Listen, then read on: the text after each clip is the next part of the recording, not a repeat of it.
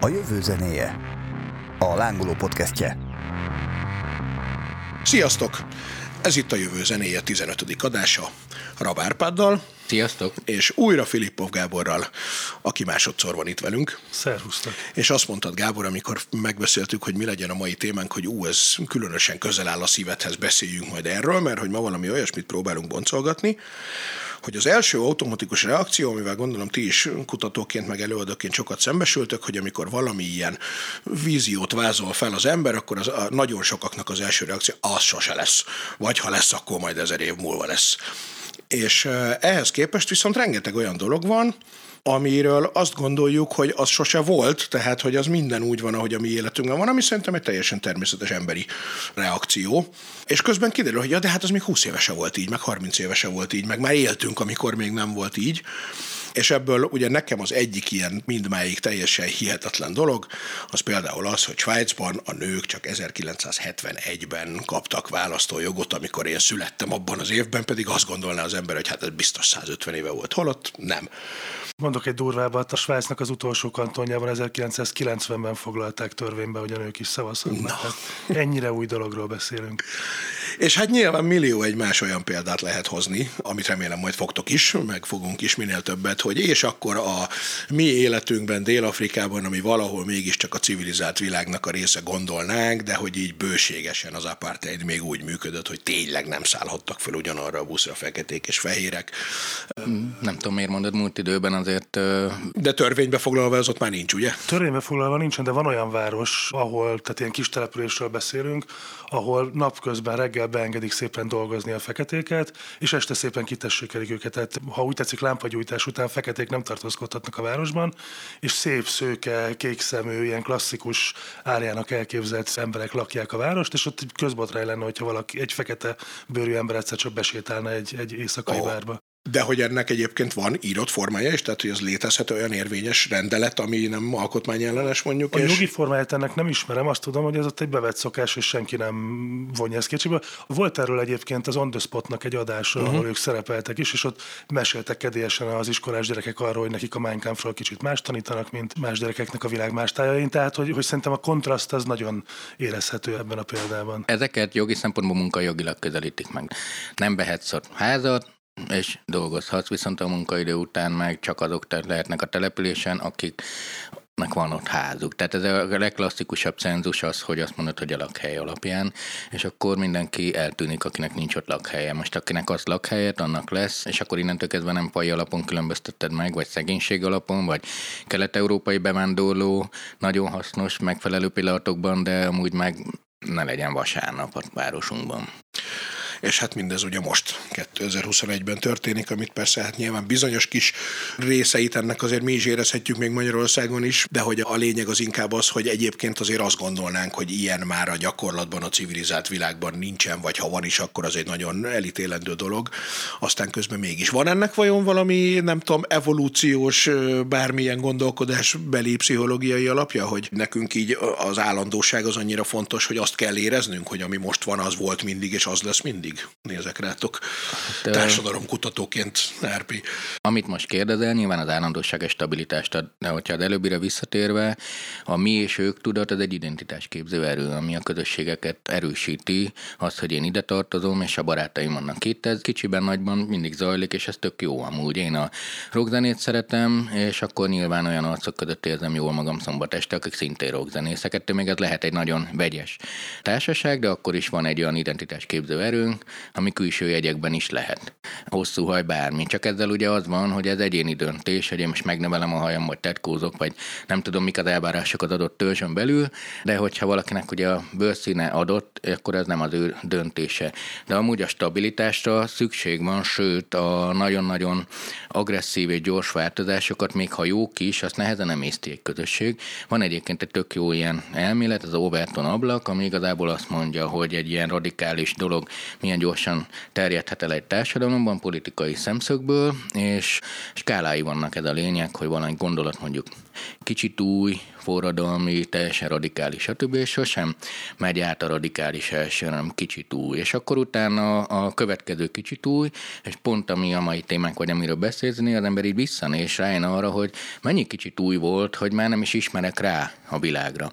És ezt legtöbbször nem viselkedésekben, hanem technológiába tudjuk utalni, de viselkedésekben ugyanúgy megvan. Beszéljünk akár csak a dohányzás kiszorításáról a belterekben, ami egy nemrég lezajlott programozás, például a magyar társadalomban, és mégis, hogy megszoktuk. Hát sőt, tulajdonképpen az egész világon, hiszen a Angliában volt ez talán először, de hogy az is csak pár évvel Magyarország előtt, vagy legalábbis az európai térben, talán Angliában tiltották ki először. Igen, de más a, a tempó is. Én pont ezt akartam az előbb mondani, hogy szerintem most azért csodálkozunk rá ezekre a dolgokra, mert régen is az volt, hogy nagyon sokfélék voltak a szokások, a megismerésnek a módjai, az, az önazonosságnak az elbeszélései, és így tovább. De most élünk abban a korban, röpke száz-százötven év óta, amikor gyakorlatilag valós időben látjuk azt, hogy milyen sokféleség létezik egymás mellett. És nekem, hogyha már a dohányzásnak a kitiltását emlegettétek, ami nekem egy a szívemnek nagyon kedves döntés volt, én például alig két-három évvel az itthoni döntések után, tehát amikor már nem lehetett szórakozó uh-huh. helyen, bé ká vé megálló hasonló helyeken dohányozni, voltam Dániában, amire általában úgy tekintünk, mint a mint hát Magyarországhoz képest egy ilyen távolabbi útjelzőre, és ott például lehet dohányozni a vasútállomásokon, és egy olyan barbár hullámként éltem meg ezt, igen, hogy mellettem dohányoznak Dániában egy vasútállomáson, miközben nem, hogy nem mindig volt így, hát emlékeztem rá, hogy egy-két éve van így Magyarországon is. Hogy persze, hát sőt, én szoktam mondani, de ez lehet, hogy még veletek is volt, hogy én még utaztam úgy repülő, hogy lehetett dohányozni a repülőgépen, és így konkrétan van. Használatban voltak azok a kis hamutartók. De hogy valóban így van egyébként, és érdekes, hogy ez különben például Berlinben mind a mai napig vannak olyan kocsmák, ahol lehet, vagy legalábbis mondjuk hat-nyolc éve, amikor én utoljára voltam, akkor a Milchbár nevű helyen Kreuzbergbe például lehetett cigarettázni bent.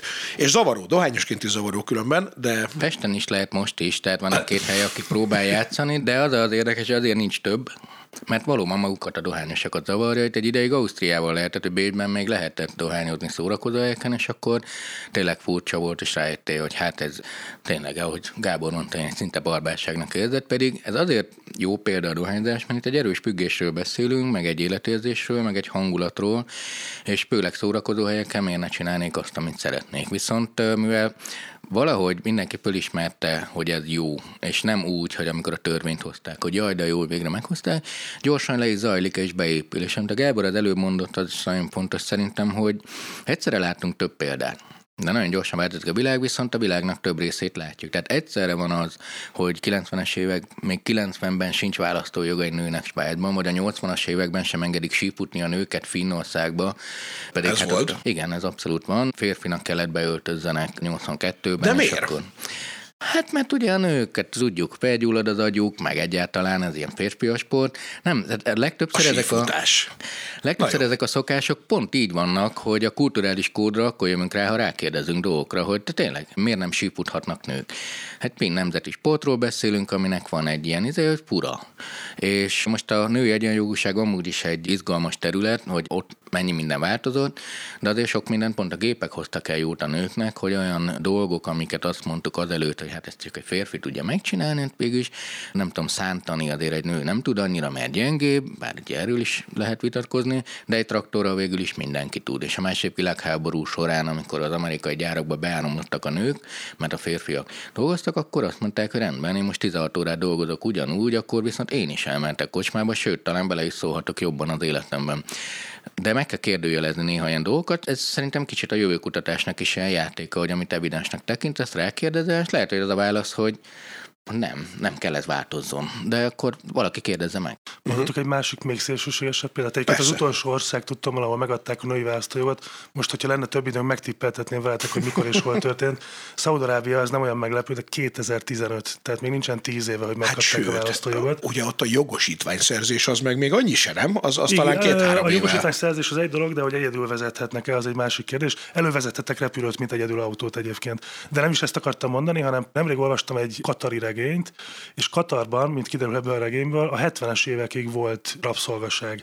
És amikor ezt eltörölték, tehát még ma is élnek azok, akik rabszolgákkal dolgoztattak, rabszolgákat testifenyítettek, és így tovább, és azt képzeljétek el, hogy ez milyen kulturális sokkot jelent, amikor az életedben egy ilyen radikális változás történik egy társadalomban. Ebből egyébként egy egész irodalmi vonulat születik, hogy, hmm. hogy ezt az ő érzékelésükben felgyorsult társadalmi változást, ezt hogyan lehet megelni, amit nyilván az is hajtott, hogy körülöttük már rabszolgaság, legalábbis legálisan az nem nagyon létezett. Ez csak arra egy példa, hogy az egymás mellett élés az milyen kontrasztokat tud okozni, és egyébként pedig mennyire érdekes azt látni a saját korunkban, hogy vannak emberek, akik olyan dolgot élnek át sokként, ami számunkra már öröktől valóan természetesnek tűnik, hogy hát ezért rabszolgákat csak nem tartunk, vagy legalábbis nem büszkélkedünk vele. Abszolút.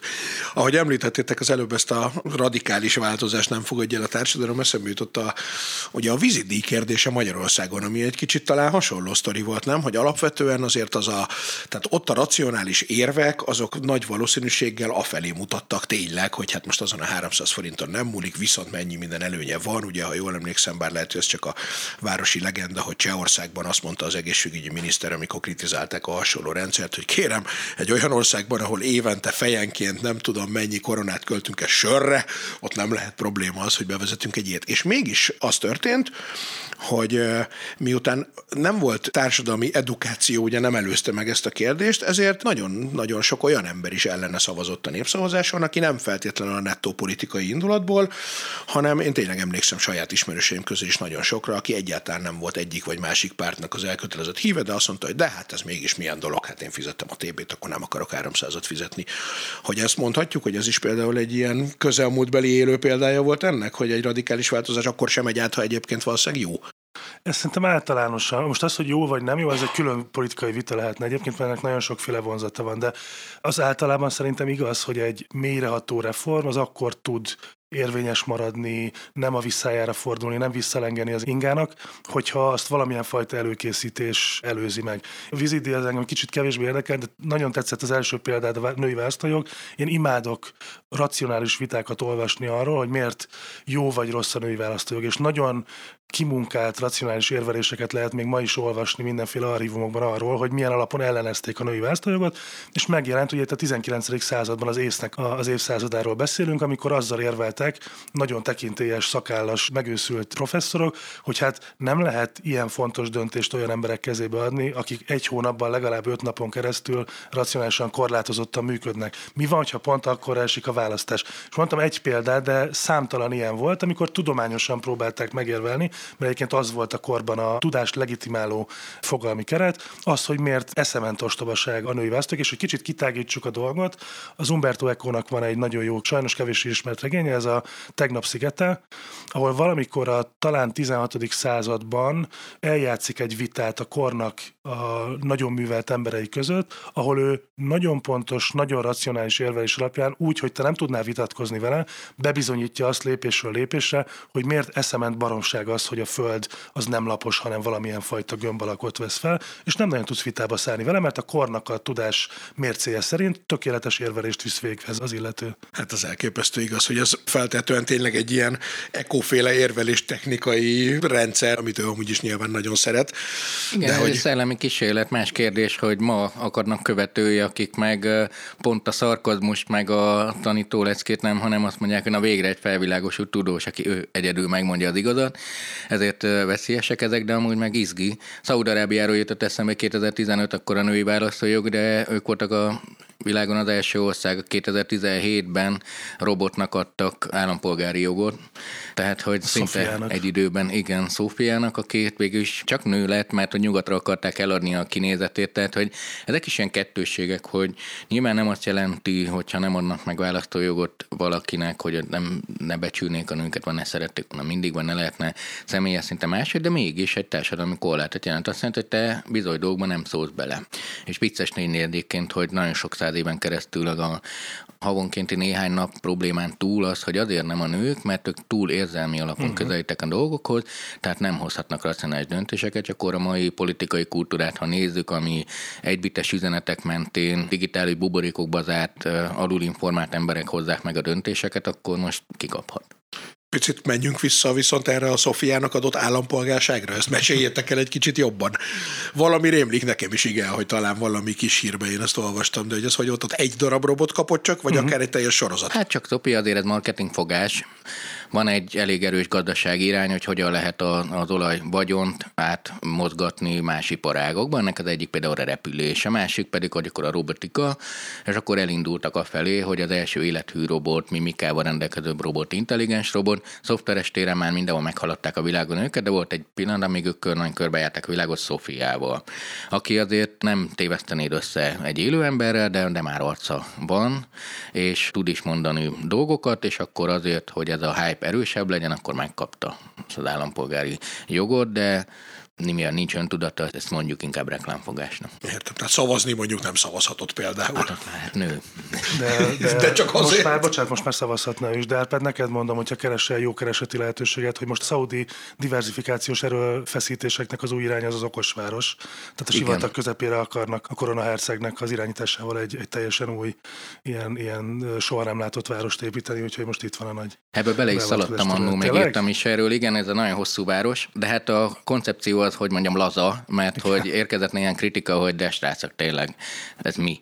És akkor mondták, jó, nem baj, akkor építünk a víz alá egy várost. Ők most meg azért ott tartanak, hogy jó, legyen jó nagy. És megnézik, hogy a piac mire reagál, de valóban amúgy az okos városokat, azok az egyik kedvenc területe, meg a mesterséges intelligencia fejlesztés. Ők azért úgy látom, hogy az okos várost azért inkább a, a új épületek, minél nagyobb, és, és van benne egy kereskedelmi termék, ami látványos, és szerintem itt az asztal körül egyikünk se ezt gondolja az okos városról. Viszont erről fogunk egy külön adást csinálni, akár így ebben a felállásban is.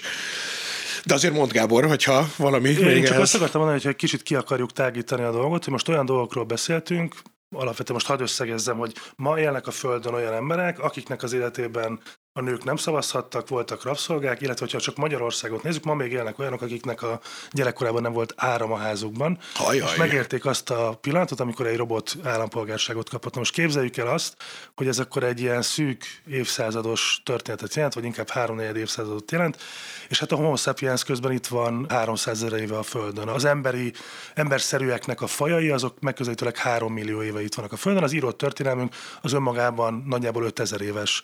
És most beszélt száz évről, és azt képzeljük el, hogy amit mi állandónak tekintünk, vagy gyors változásnak tekintünk, azt, hogyha végigvetítjük erre a háromszázezer évre, aminek a kilencvenkilenc százalékát nem is ismerjük, semmit nem tudunk róla, akkor ez hogyan nézhet ki? És nekem egy nagyon kedves példám szokott lenni az, hogy ismerjünk vicceket az ókori Mezopotámiából, a számításunk előtt második évezred környékéről. És elolvasod a viccet, pontosan le lehet minden szót fordítani, egy büdös szót nem értesz belőle. Tehát amin a korban fetrengve röhögtek az emberek, mert tudták azt, hogy mik a kódjai persze, ennek persze. a fajta humornak, az a ma embere számára minimális mértékben sem megfejthető, szavak egymás mellé rakva, amiből semmit nem értesz. Igen. És a humor már most, az elmúlt tíz évben is milyen sokat változott. Oké, okay, most elég átment vizuális humorra, tehát most már a társaságbeli viccmesélők nem azok, akik nagyon sok viccet tudnak. Egy ideig ők voltak a viccmesélők, a, akik nagyon sok viccet tudott. Utána jöttek azok, akik nagyon jól reagáltak helyzetekre, kicsit a szitkomok alapján, de most már vizuális viccmesélés, mert mondjuk körben mutatom a telómat, hogy láttad ezt a képen. Vagy történik valami a világban, és másnap végignézem a mémeket, hogy különböző szemszög megközelítik. Egyik sem jobb vagy rosszabb. Ezek a változások felgyorsultak. Egyszerűen azért, hogy nő a lélekszámunk, összezsugorodott a bolygó. Ez a sok pötty, ez a sok ember egyre gyorsabban ütközik, gyorsabban cserélik ki ezeket a dolgokat. És most már inkább az az érdekes, hogy ez a sok ütközés hatására mégis egy-két helyen milyen lassan bomlanak le a dolgok, és nem mondjuk úgy, hogy Észak-Kóreában, ahol erőszakkal tartják vissza, hanem, hanem itt az előbbi kérdésedre, hogy a racionalizáció segít a döntés, igen, segít, de sokszor az irracionális segít abban, hogy megtartsuk. Tehát mi az, amit szeretek? Tehát, hogyha én például szeretem a, nem tudom most mit mondjak, a kazettás magnót tekerni, és nekem hozzátartozik a zenei élvezetéhez, hiába racionális sok minden más, meg fogom tartani. Csak a massza tömeg az mindig lenyomja ezeket a dolgokat, mindig kis érdekességek maradnak. Erre a legjobb példa egyébként szerintem a könyv. ahol ugye a technológia megvan, viszonylag alacsony a belépési küszöb, hogy elektronikus könyvet olvassál, minden szempontból adathordozóként messze felsőbbrendű, és ugye ismerjük az érveket, hogy a könyvnek szaga van, a könyvnek személyisége van, látod azt, hogy a lapnál hol tartottál, és így tovább, és tovább. Miközben most már tíz-tizenöt éve bárki vehet magának könyvolvasót, és valószínűleg még egy darabig velünk lesz a papíralapú könyv. Igen. Belekezdjek? De... Belekezdjek az én elméletembe erről?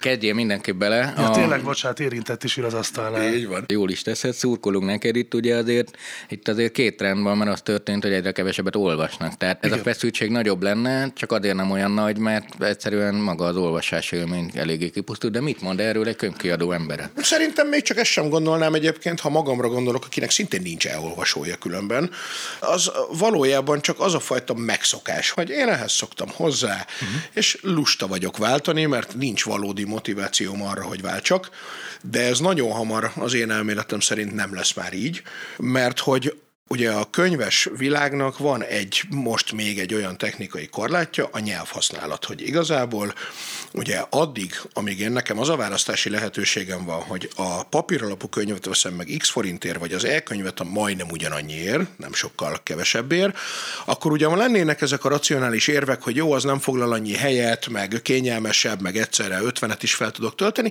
de megszoktam, nem jár annyi előnnyel igazából az e-könyv olvasása, amennyiért megérné ezt a megszokás feladni. Igen ám, de abban a pillanatban, amikor a gépi fordítás eljut arra a szintre, és ezt egyébként kimondhatjuk, hogy nagyjából most már eljutott, mert pont egy idén-nyári kubitos cikk volt, ahol taglalták azt, hogy egy német, nem a Google, hanem egy német fordító program, tizenhat nyelv van benne, és az már eljutott oda, a magyar is benne van, hogy talán egy Updike regényt tápláltak bele, és hogy nem tudom, nyolc ponton tért el az ő fordítása uh-huh. a létező humán fordítástól. És akkor azt még vegyük is bele, hogy azért a könyvpiacon szereplő könyveknek mondjuk a kilencven százaléka nem szép irodalom, uh-huh. hanem album, szakácskönyv. Így van, kertészkönyv, tehát rengeteg olyan, ami valójában nem igényel igazán stilisztikai bravúrokat. És abban a pillanatban, amikor ugye ez a gépi fordítás, ez nem csak eljut oda, hogy használható lesz, mert ezzel szerintem nagyjából megvagyunk, hanem el is kezdi mondjuk az Amazon ezt úgy alkalmazni, hogy azt mondja, hogy akkor innentől Spotify per Netflix típusú előfizetési rendszerben, ami egyébként Amerikában náluk már most is van. Uh-huh. Innentől lehúzom, hogy én milyen nyelven szeretném olvasni ezt a könyvet. Na ott viszont eljön az a pont, hogy amíg ma a világ könyvtermésének mondjuk az öt százalékát tudom magyarul elolvasni, mert annyit fordítanak le, vagy se, igen. Onnantól a kilencvenöt százalékát fogom tudni, mert maradni fog öt olyan százalék, ami az tényleg kell a humán fordító, a verstől a nem tudom, tényleg nagyon veretes szépirodalomig. Na ott már azért nem lesz mindegy, hogy én szeretném elolvasni mondjuk az Alice in Chains könyvet, amit nem fogunk kiadni magyarul, mert nem lesz annyi vevő rá, hogy érdemes legyen lefordítatni és végigcsinálni az egész procedúrát és belerakni több millió forintot. Na jó, lehet, hogy azt még igen, de nyilván találnék olyat. Egy másik példa, hogy egyszer a Stroessner-féle paraguayi diktatúrának az egyik börtönviselt, nem tudom, áldozatának az önéletrajzát lehúztam, és spanyolul bogaráztam, mert hogy azt nem fogja soha senki magyarra, de valamiért engem akkor az érdekelt. Na abban a pillanatban, hogyha ez az ajtó így kinyílik, akkor lesz az, amikor a hagyományos könyvkiadás az pontosan ugyanúgy fog elmenni a balfenéken, mint ahogy a zeneipar elment. De a jó hír erre viszont, hogy a zeneiparban is azt láttuk, hogy igazából a szereplők mindegyike megtalálta a helyét az új rendszerbe is. Tehát, uh-huh. hogy az egy dolog, hogy a technikai része ennek így megváltozott, de tulajdonképpen az a fajta egyrészt szakértelem, másrészt lelkesedés, tehát, hogy aki szereti a betűt, szeret ezzel foglalkozni, annak lesz helye egy új rendszerben is, csak majd nem a megfelelő boltokban papírkönyvet veszünk, hanem majd kicsit másképp fog ez működni, és én azt gondolom, hogy ez néhány év, tehát, hogy ez itt nem az évtizedek kérdése, hanem a három per öt év, amikor, hmm. amikor ez így megjön. Azt majd Árpád el fogja mondani, mi lesz akkor, amikor különböző interfészek segítségével egyáltalán értelmezhetetlen lesz az, hogy könyv, vagy hogy te valamit elolvasol, ami lehet, hogy talán már nincs is olyan messze, vagy lehet, hogy Árpád azt mondja majd, hogy soha nem fog eljönni. Engem most borzasztóan felhorgasztott az, hogy most véletlenül elkezdtünk beszélni egy dologról, a könyvről, amelyet nem, hogy öröktől valónak tartunk, de egyenesen a kultúránknak a legmélyebb mély rétegeit vetítjük bele, és hát azért, hogyha itt a nyomtatott könyvről beszélünk, akkor egy hogy alig fél ezer éves találmányról beszélünk. Hát, és erről szokott nekem mindig eszembe jutni az, hogy arról is vannak írásos emlékeink, hogy az írás megjelenése mekkora sokként hatott. Ezt én nagyon sokszor szoktam idézni, hogy a Platónnak van a Faidros című dialógus, ahol a Szókratész azon örjöng, hogy ez a sok idióta, ez elkezdte leírni a gondolatait, és most már senki nem fogja fejből tudni az Iliászt, hanem így kivetítik papírra a tudásukat. Az kinek a tudása lesz, hogyha nem a fejükben van benne. És nagyon sok ilyen forrásunk van, ami erről szól, hogy a... Hadd vessek annyit közben, ha már könyvről beszélünk, igen, hogy ajánlom mindenkinek Sigridur Hagalöm Björnsdottir izlandi írónőnek a Szent Szó című regényét, ami nem, nem olyan régen jelent meg a nekem valamiért ismerős cserkiadónál, ahol pont egy, egy ilyen krimibe ágyazott regény, és pontosan az egyik fő dilemma az ez, hogy az írásnak ki kell pusztulnia, mondja az egyik főszereplő, mert ő visszatér ezekhez a platóni ideákhoz, hogy ami le van írva, az rombolja az emberi kultúrát, mert hogy akkor nem lesz a fejekben ez benne. Uh-huh. De hogy ebbe próbáljuk visszaképzelni magunkat, amikor a régen minden jobb volt elve szerint élő szülő a gyerekének azt mondhatta, hogy ne olvassál már, hanem menj el és tanuld meg kívülről, mert ez olyan, mint ahogy ma tekintünk, nem tudom, a videójátékra vagy a tévézésre. Tehát, hogy érdekes, ahogy ezek a dolgok változnak, és hogy úgy néz ki, hogy eljöhet most az az évszázad, most átvezetem Árpád felé a dialógust, vagy trialógust, amikor, amikor az írás lehet egy ilyen teljesen elavultnak tűnő dolog, amely beszűkítette a tudásunkat és a megszerezhető tudás mennyiségét. Igen, ez a jóreg értelmezés hatalma, mert mi most abban vagyunk, hogy az írás kibővítette és lehetővé tette, hogy például Platón gondolatai eljutassanak, vagy Szókratész gondolatai bárkihez, míg amúgy csak a kevés kiválasztathoz jutatott volna el, és nem élnénk ilyen jól, ha nem emeltünk volna föl sok ember.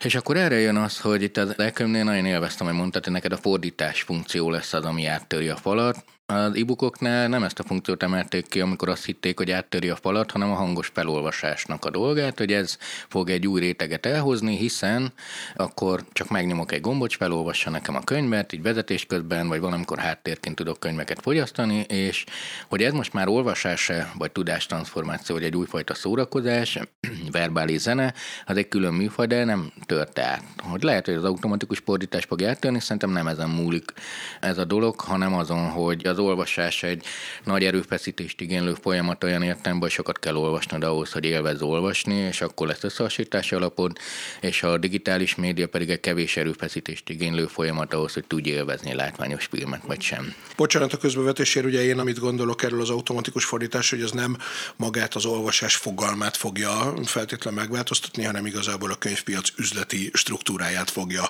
elsöpörni, mert onnantól ugye neked nem lesz értelme sok pénzért jogokat vásárolni egy külföldi kiadótól vagy külföldi szerzőtől, hiszen nem az van, hogy ami a te céged által lefordítatott, nem tudom, mű, az lesz a műnek a magyar fordítása, hanem a mű magyar fordítása az csak úgy van a levegőben. De féltettem, ez csak egy üzleti kérdés alapvetően, viszont amit mondasz, az persze az meg egy, az meg egy kulturális. Hát igen, de én is az üzleti résznél értettem, hogy jó az olvasó közönségnek a fogyasztási szokásai, ami meghatározza az üzletet, mert hogy akármelyik változat is van, nyilván aki most a hallgatók közül épp fordító, most biztos, hogy nem kedveli ezt a beszélgetést, és azt el tudja mondani, hogy de miért jó amúgy fordítani mégis, és mi a különbség egy automata fordítás és egy gépi szinkrontolmácsolás között.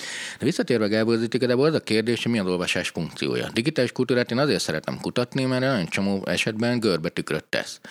Az online oktatás is egy görbetükör. Mi az oktatás funkciója? Az, hogy elmondjam bárhogy is, vagy az, hogy vigyázzak a gyerekekre délelőtt, vagy az, hogy létrehozzak egy connectet, egy szemcsillanást, és mentoráljam. Ha, és azt gondolom, hogy az olvasás ilyen szempontból pont egyre növekszik majd az értéke, hogyha azt mondom, hogy egy lassú processzálási folyamattal hozok be tudást. Mert igazából egy lassú. És most ne induljunk ki abból, hogy lesznek csipek, és akkor gyakorlatilag egy adattranszformációs művelettel behelyezem a gépkezelési útmutatót a fejemben, hanem hogy itt az élvezeti értékhez hozzátartozik az, hogy végigrágom magam egy könyvön, és elkapok hangulatokat, érzelmeket, vagy pluszt. Na és akkor itt jön be, hogy ez már nem csak tudástranszformáció, hanem valamiféle cselekvés, ami örömet okoz. A géppel meg tudjuk oldani azt, hogy az olvasás eltűnjön. Felolvasással, még gyorsabb izével, gyors levetítéssel, vagy akár ilyen mnemotechnikát gyors olvasással is be tudnám rakni, de nem ezt akarom. Tehát azok az emberek ezt fogják választani, hogy ők ezt a lassú módszerrel töltenek a fejükbe tudást, vagy érzelmeket, ők megmaradnak az olvasói rétegnek. Itt az a kérdés, hogy a társadalomban a tudástranszformációnak a könyv lesz az útja, és szerintem nem. De most én is azt gondolnám, hogy nem, az persze. A háttértároló funkciója tulajdonképpen eltűnik, tehát hogy a rom, ugye? A, hogy az lehet, az, hogy ez nem egy a... fekete-fehér dolog, nem? Tehát, hogy szerintem annak is megvolt az erőnye, amikor valaki az Iliászt fejből tudta. Tehát bensőségesebben ismersz egy szöveget, annak minden ágát, bogát, nehogy Isten változatait, ugye szóhagyomány útján terjedt eredetileg. És biztos, hogy veszítettünk azzal, hogy ezeket nem tudjuk fejből. És közben nyertünk azzal, hogy a tudás az kinyílt előttünk, sokkal kevésbé mélyrehatóan, de sokkal nagyobb tudást tudunk lefedni. És lehet, hogy most megint egy ilyen szakasznál vagyunk, ahol mi büszkén fogjuk majd mondogatni az unokáinknak, hogy bezzeg, én még elolvastam a Háború és békét, és hát én még tudom, mi az a hangulat, meg én tudom, mik a lefordíthatatlan szójátékok, ő meg erre majd hát elismerően fog ránk nézni, és ő mindent fog tudni a világon. Igen. De ez a, ez a fordítás, ez egy nagyon érdekes kérdés, én nem vagyok ennek a szakértője, de a műfordítóknál azok ilyen visszatérő közhelyek, hogy hogyan fordítod le mondjuk egy eszterházi szövegben azt németre, hogy több is veszett Mohácsnál, vagy hogyan fordítod le azt, hogy török gyerek megvágja, és ugye itt van egy olyan kreatív folyamat, ami fordítás is, újraírás is, hogyne, amit én nem hogyne. tudom, hogy a gép az eljutotta odáig, de én már nem merek olyat mondani, hogy valahova nem fog eljutni a gép. Nem is gondolnám, is... hogy, tehát, hogy nyilván van ennek a dolognak egy olyan minősége, ahol már mindenképpen jó, ha van ember, mert még ha a gép el is jut odáig, akkor is az uh-huh. van, hogy ahány ember, annyiféle értelmezés, vagy annyiféle fordítási lehetőség. Ugye erre szoktuk mondani, szerintem ebben a műsorban is sokszor elhangzott, hogy azért nem kell félni attól, hogy a mesterséges intelligencia akár a kreatív iparágban, vagy a művészetekben is majd helyette dolgozik, mert hogy ő lehet, hogy olyat tud csinálni, mint te, de azt nem tudja megcsinálni, mert az csak a te fejedben van. Itt inkább arról van szó, hogy azoknak a műfordítóknak, akik egyébként nincsenek olyan nagyon sokan, tehát hogy ma Magyarországon persze lehet, hogy hülyeséget mondok, de azt gondolnám, hogy száz-százötven-kétszáz embernél nem él több főállásszerűen műfordításból. És minőség szerint még nem válogatott szét. Igen, nekik lesz helyük a rendszerben, mert mindig is lesz olyan, amikor lehet, hogy a gép valahogy megcsinálja, de igenis már csak az olvasó is igényli azt, hogy ezt egy olyan ember fésülje át, és olyan valaki tegye helyre, szerkessze egy kicsit meg, aki a saját gondolatait is egy kicsit. Jó esetben ez ugye oda tud menni, mint az a fajta mondjuk a szinkronizálásnál, ugye az a kérdés, hogy úgy van-e megcsinálva, mint a Woody Allen, ahol még hmm. a, kiválogatták, hogy még arcra is hasonló legyen a magyar hangja, vagy pedig ez a futószalag. Ugye a futószalagot elintézi a gép, a delikát dolgokat meg elintézi az ember, hmm. csak a piaci logika az mondjuk a kilencvenöt százalékon fog múlni, nem az ötön, tehát nem az öt delikáton, hanem a kilencvenöt. Attól függ, hogy mennyire lesz fizetőképes az az öt százalék, tehát gondolja a bakelit lemezpiacnak a felendülésre. Bocsánat, hadd legyek az ördög ügyvédje. Biztos lesz ilyen, tehát, tehát a... mindig lesz könyv, mindig lesz ötszáz példány, meg háromszáz ja, példány. A, a mindig alatt az ember, amikor belegondol kicsit, rájön, hogy ötven, ötven évet él. Igen. Ebben, ebben, ebben számomra az a nagyon érdekes, hogyha kapcsolat, nyilván mindannyian kapcsolatban vagytok valamilyen módon kettő kötőjel tizenhárom éves gyerekekkel, akik szó szerint digitálisban szülöttek már, igen. És szerintem mindannyian érzékeltétek már azt, meg lehet, hogy ez a szakirodalomban közhely is, hogy a tudás maga hogyan alakul át. Tehát egy lineáris fajta tudás, azt én laikus módon így szoktam megnevezni, egy lineáris tudás az hogyan válik egy ilyen térképszerű tudássá, tehát Wikipédia tudássá, a Háború és béke tudássá. Tehát azt mondod, hogy lesz majd olyan olvasó, aki ezt igényelni fogja, lehet, hogy nem öt százalék lesz, hanem fél százalék lesz, akit sznobnak fogunk akkor hívni, mert közben az egész tudástérképünk az teljesen meg fog uh-huh. változni, önmagában pusztán azért, hogy egy olyan apróság, amit még hatvan évvel ezelőtt sem nagyon tudtak ilyen formában előrejelezni, mint az internet, uh-huh. az közben jött az életünkben. Igen. Hát ez egyébként, bocsánat, Erpi, mondtam. Igen, a, látom, ez, ez, ez a hiperlink olvasás vagy tudás, köszönöm.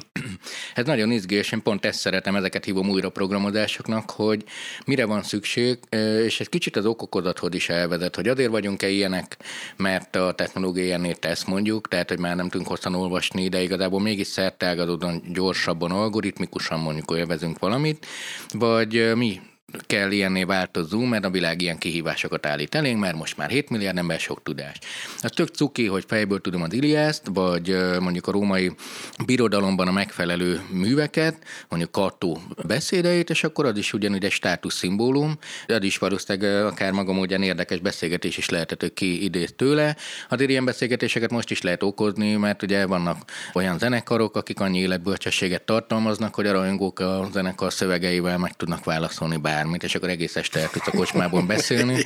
Itt, itt mindenki más zenekart gondol a kedvencét, de hogy ezt lehet, ez egy rész, viszont ennek van vége ennek a tudásfelhőnek, mert mondjuk megtanulom az Iliászt, megtanulom az Odüsszeusz, megtanulok még négyet mondjuk, és akkor nem tudok többet elolvasni. A könyv arra volt jó, hogy többet tudok elolvasni. De csak a, a mindig így van, az oktatás mai formája az szintén nem egy régi jószág, igazából az ipari társadalom alakította ki ezt, hogy így beülünk, hogy kevesek tanítanak sokakat ugyanarra, mert egy kétszáz éves sztori, pedig úgy tűnik, hogy mindig volt, de nem. Én hát is azt gondoltam ebben, volna, tényleg. Tényleg? Hát de... egyébként igen, tehát hogy nekem, hogyha most valaki azt mondja, hogy a rómaiaknál is voltak a mi fogalmaink szerint levő iskolák, ahol beültek a diákok meg a gyerekek, aha, én elhinnem. Tudod, ha onnan származik a pedagógus szavunk? Hát a, a gyerek ugye a ped... Igen, ped, a pedagógus, az a gyerek kísérője volt, ő egy rabszolga volt a háztartásban. Oh. Lehet, hogy ilyen tekintetben ciklikus a történelem, és most kezdünk visszatérni ehhez, de csak ez az egy etimológiai információ szerintem megmutatja azt, hogy mennyit változott az, ahogy az oktatásról gondolkodunk. Na, hát a, ilyen mértékű tömegoktatás, ez nem új. De most mondok egy másik challenge-et, a mindig így lesz. Hát a fordítás szerintem tök cuki, de én ezt még nem is tartom olyan nagy társadalommenőnek, de mi van akkor, hogyha az lesz, hogy a gépi fordító összekapcsolódik a amúgy rólam meglévő adatokkal, és én megnyomom az Amazonon, hogy el akarok olvasni egy könyvet, és ő az én értelmi színvonalamhoz igazított könyvet dob ki, míg a haveromnak másképp, az is lehet, hogy máshogy fogják hívni a főhősnőt, mert az én, nem tudom, első szerelmemet így hívták, és tudja, hogy ebbe a könyvbe kötődni kell ehhez a szereplőhöz, mert jó. Automatizáltan létrejövő gyakorlatilag millió számú könyvváltozatról beszélek, és mi van akkor, ha ez lesz a könyvolvasásnak egy új iránya? Tudnék ellenérveket tök hozni? Jó, tök jó. És lehet ezen agyalni, hogy jó, de kell könyvek, amik állandónak kell lenniük, mert hiszen hivatkozási alapok lesznek, de a szórakozás különböző formáit uh-huh. lehet, de akár csak egy szakácskönyvet, hogy nem csak olyan egyszerű algoritmus, hogy az én kedvenc kajáim vagy a vegakaják, hanem az, hogy tudja, hogy én sótlanul szeretem az étkeket, és a recepteket automatikusan úgy hozza föl. Ez csak digitális térben, viszont teljesen működési modell. Ez már érdekes dolog, amit az Árpád mond, ez a nyitott végű mű, mert hogy ugye most nemrég volt egy ilyen kísérlet, a Netflix futott ebbe bele, hogy az egyik legnépszerűbb sorozatának hozott egy olyan, nem is tudom, minek nevezzük, mondjuk, hogy részt, aminek számtalanféle befejezése lehetett. Igen, igen, igen. A nyugodtan mondjuk ki, hogy a Black Mirror volt az. Ja, persze, hát a Black Mirror volt az, és ahogy én észrevettem, de nem csináltam reprezentatív felmérést, én úgy vettem észre, hogy ezt a nézők hűvös távolságtartással fogadták. Abszolút. Én az az egy rész, amit meg sem néztem. Megmondtam, lehet, én nem akarok válogatni. Sokan így vannak ezzel, és lehet, hogy ezen fogunk majd nevetni ötven év múlva, hogy hát akkor még ez korai volt, de hát ma ez már teljesen normális. Képzeljétek el, hogy akkor az emberek ahhoz voltak hozzászokva, hogy egy befejezése volt egy műnek, és nem volt személyre szabva a történet, ezek a barbár vad emberek. Én szerintem ez lesz azért, mert ez is a szórakozásnak egy formája. Tehát mondhatom azt is, hogy ez a pont a beszélgetés témát veszem el, mert a katalizsról nem tudok dumálni, hogy na hát milyen rossz, hogy a végén megölik a fő. Nálam nem ölték meg, tesó. De viszont meg pont ez egy beszélgetés téma, nálam nem ölték meg, én ilyen vagyok nálad. Tehát azért a számítógépes játékok világában elfogadottabb a többféle végkimenet, ott sem végtelen, de azért az, hogy ki melyiket választja. Tehát ott már van szabadságfok, és én ezért is jó, nyilván nagyon szeretek játszani, szerintem az már lejött itt a hallgatóságnak, de hogy az interaktív történetmesélést, azt, hogy mélyebben bele tudom hozni, például a, valakit motiválni akarok, most már sokkal egyszerűbb egy interaktív mesével, egy számítógépes játékkal, mint egy könyvvel, sokkal jobban le tudom kötni, ha például meg akarom változtatni a véleményét valamiről, például ilyen afrikai menekült táborokról, sokkal jobb most már egy számítógépes játékot kiadni, ahol ők menedzselik, és úgy szembesülnek a problémákkal, és kötődik az illetőhöz, és utána szomni lesz, hogyha elveszíti, mint az, hogy adok róla egy könyvet. Mert hogy a könyvek azért szerintem még mindig az érzelem hordozóinak egy. Tehát egy jó könyv olvasása több vagy kevesebb, de akkor is érzelmi hatást vált ki az olvasóból. Így van, de hát valószínűleg ugye itt is el lehet azt mondani talán, hogy a könyv vagy a betű, akár mindegy is, hogy ez milyen formában van, hogy ennek is ugye a két funkciója van, az egyik az a tudástárháza, ami a létfenntartásunkhoz szükséges, hogy hogyan kell, nem tudom, élelmiszert előállítani, és azt eljuttatni A-ból B-be. Ez mindenképpen megmarad valahogy, valamilyen formában, nem biztos, tehát, hogy nem könyvformájában, de hogy nyilván ez az egyik funkció, a másik meg a szórakozás funkció, ami viszont meg tényleg teljesen szabadon változhat jobbra-balra, ettől még viszont az információs háttértárolás az ugyanúgy megvan, még akkor is, ha nem betűben, de hogy ezt a kettőt talán érdemes a, a tudástárházat meg a szórakoztatás funkciót elválasztani. Hát, illetve általában valaminek a tárgyi funkcióját és a, a funkció funkcióját. Én most fogok előre, életemben először nyilvánosan beszélni. Én iszonyatos nagy óra hogy mondják ezt szépen, kedvelő vagyok, aha. És az óra, az az a tárgy, a karóra, ami szintén egy nagyjából száz, szűken véve száz éves, száz-százhúsz éves tárgy, aha. Ami most már ugye egy ilyen antik ízességnek számít, ki az, aki az óráján nézi meg az időt. Tehát az időmérésére kezdtük el használni a huszadik század elején, Oszfár Spengler íróról a Nyugat alkonyában, hogy az életünket hogyan tette tönkre, hogy percekre bontjuk, és azt szerint éljük az életünket, ami korábban maga volt a természetesség és a spontaneitás. Tehát a huszadik század elején ez az kifi, ami valósággá vált, és most kétezer-húsz, mennyi van most huszonegyben, az óra kedvelők, akik egy olyan tárgyat gyűjtenek, aminek semmi haszna nincsen, mert a kvarcóra is, meg a mobiltelefon is még sokkal pontosabban is szolgálja ezt az egyetlen egy funkciót, mégis szerelmesek magába a tárgyba, annak a hagyományába, a régiességébe. Igen, a igen, igen, igen, igen. Hát ugye persze ez az időmérés kérdés, ez is tényleg ez, amiről azt gondoljuk, hogy mindig így volt, jól lehet, valószínűleg százötven évvel, vagy kétszáz, vagy mikor lehetett az, amikor egy faluban élő átlagembernek nem csak, hogy nem tudta, hogy mennyi az idő, mondjuk napnyugta és vagy napkeltés, de nem is volt érdekes. Nem, mert hogy maximum mi se volt az egy egyetlen olyan dolog, amit a harang jelzett, aminek volt egy szabott ideje. Igen, ez... tehát ilyen tágabb szakaszok voltak, nem percre volt osztva. Teljesen máshogy érzékelték igen, az időt, leülnek, tehát kb. Ilyen fesztivál hangulat ízi van. Eleve a napokkal is lazábbak voltak, tehát az ünnepnapok szilárdak, meg nyilván tudta, hogy ma holnap van, vagy sem, tehát nem voltak idióták, de hogy jó, más kérdés, hogy ott volt egy vallási dolog is, az idő Isten kezében van, de ki volt engedve, és nagyon ízi volt, de leginkább azért, mert a szűk közösség átlátta egymást, és tudták kikövetni igen. Az eseményeket. Talán a vasúti közlekedés volt az, ahol már menetrendet kellett csinálni, és hogy ott volt az az első pillanat, amikor kénytelenek voltak ezt, tehát hogy már a perceket is úgy egymáshoz igazítani, hogy nem volt elég az, hogy most valahogy ilyen öt és hat óra között lehet az idő, hanem konkrétan tudni kellett, hogy harminchárom van. Szerintem előtte egy olyan száz-százötven-kétszáz évvel a városiasodás, a polgári életforma elhozta az egymáshoz való ütemezést, nyitvatartások, zárások. Itt a munka, munka a kulcsfogalom, a közlekedés, ami aztán persze össze, tehát ezek egymásra hatnak később. De a, a pontos időmérésnek a mechanikai alapjait ezt nagyjából a tizennyolcadik század közepén hozzák egyébként létre, és akkor már egy létező igényt elégítenek ki. Előtte napóra? Hát előtte mindenféle, de leginkább mondjuk ilyen nagy templomi órák. Hát persze.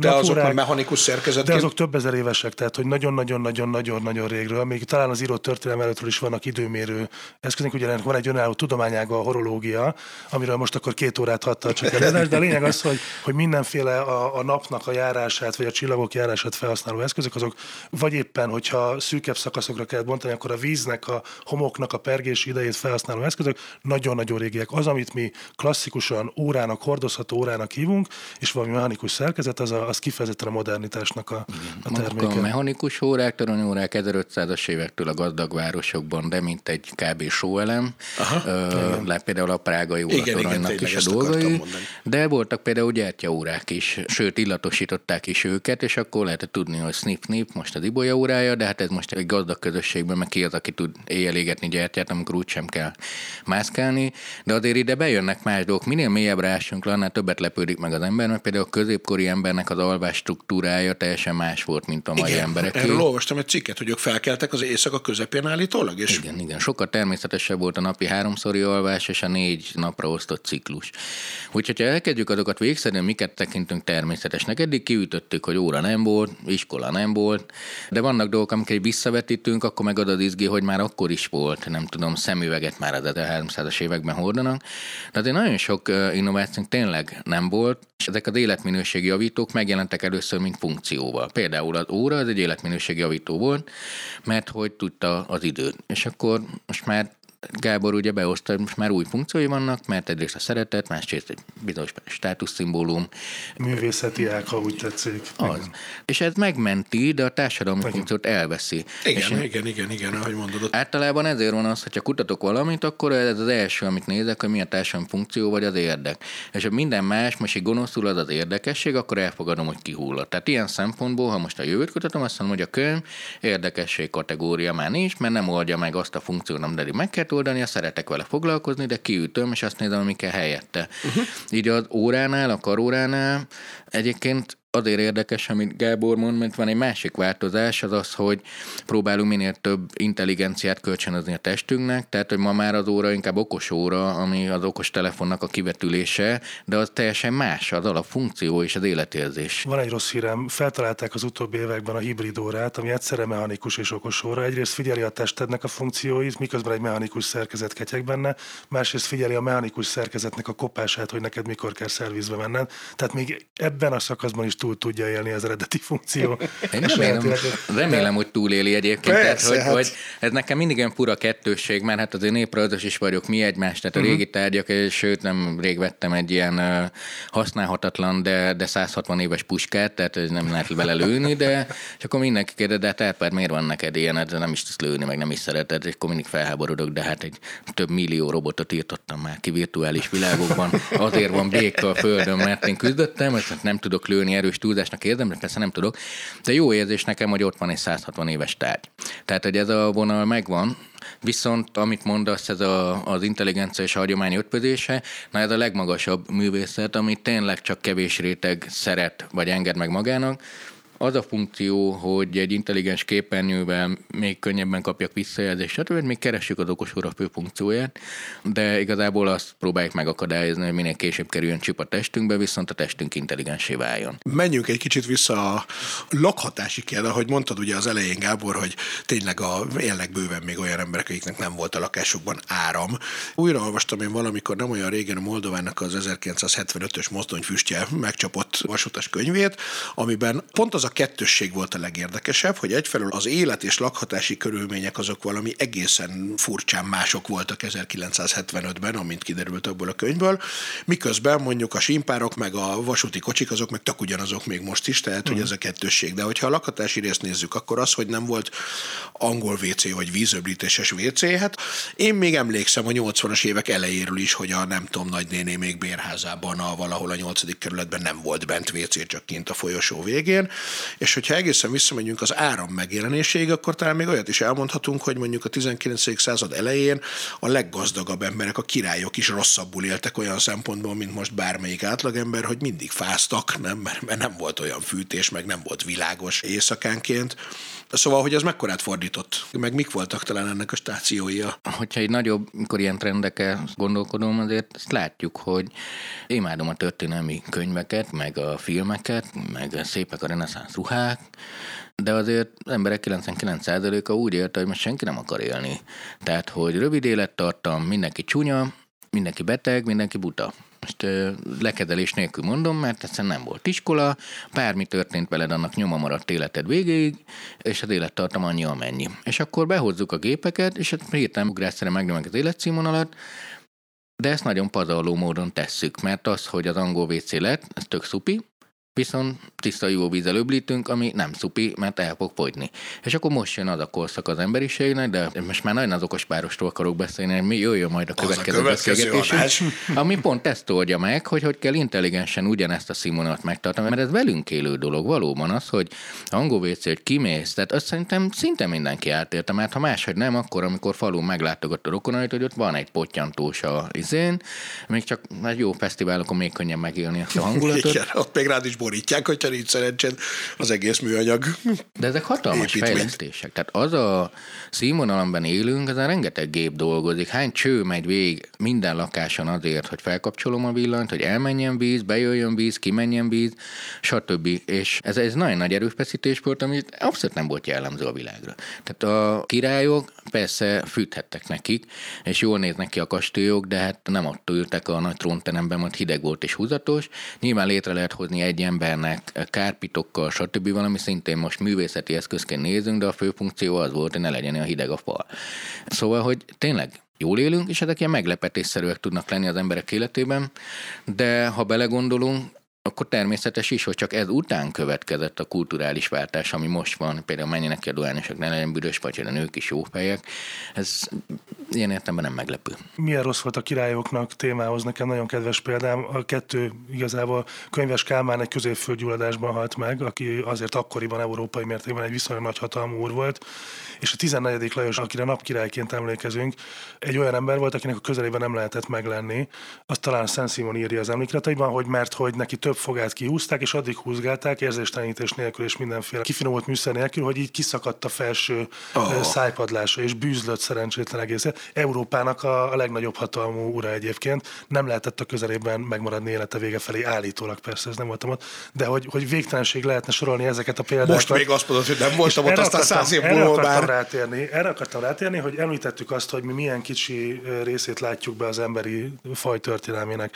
De még ebben a kicsi részben is, a kilencven százalék során az átlagos élettartalom, az általunk ismert világon belül nagyon ritkán haladta meg a negyven évet, de inkább harminc év alatt volt. Ami hatással van a családtervezésre, hatással van egy életnek a perspektívája, mi számít bölcsnek, mi számít elérhető távlatnak, akár földrajzilag, akár bármilyen módon. Az megint csak egy nagyon kedves példám, a Rómeó és Júliában mondja a Júliának, aki tizenhárom éves az anyja, hogy a te korodban már anyád voltam.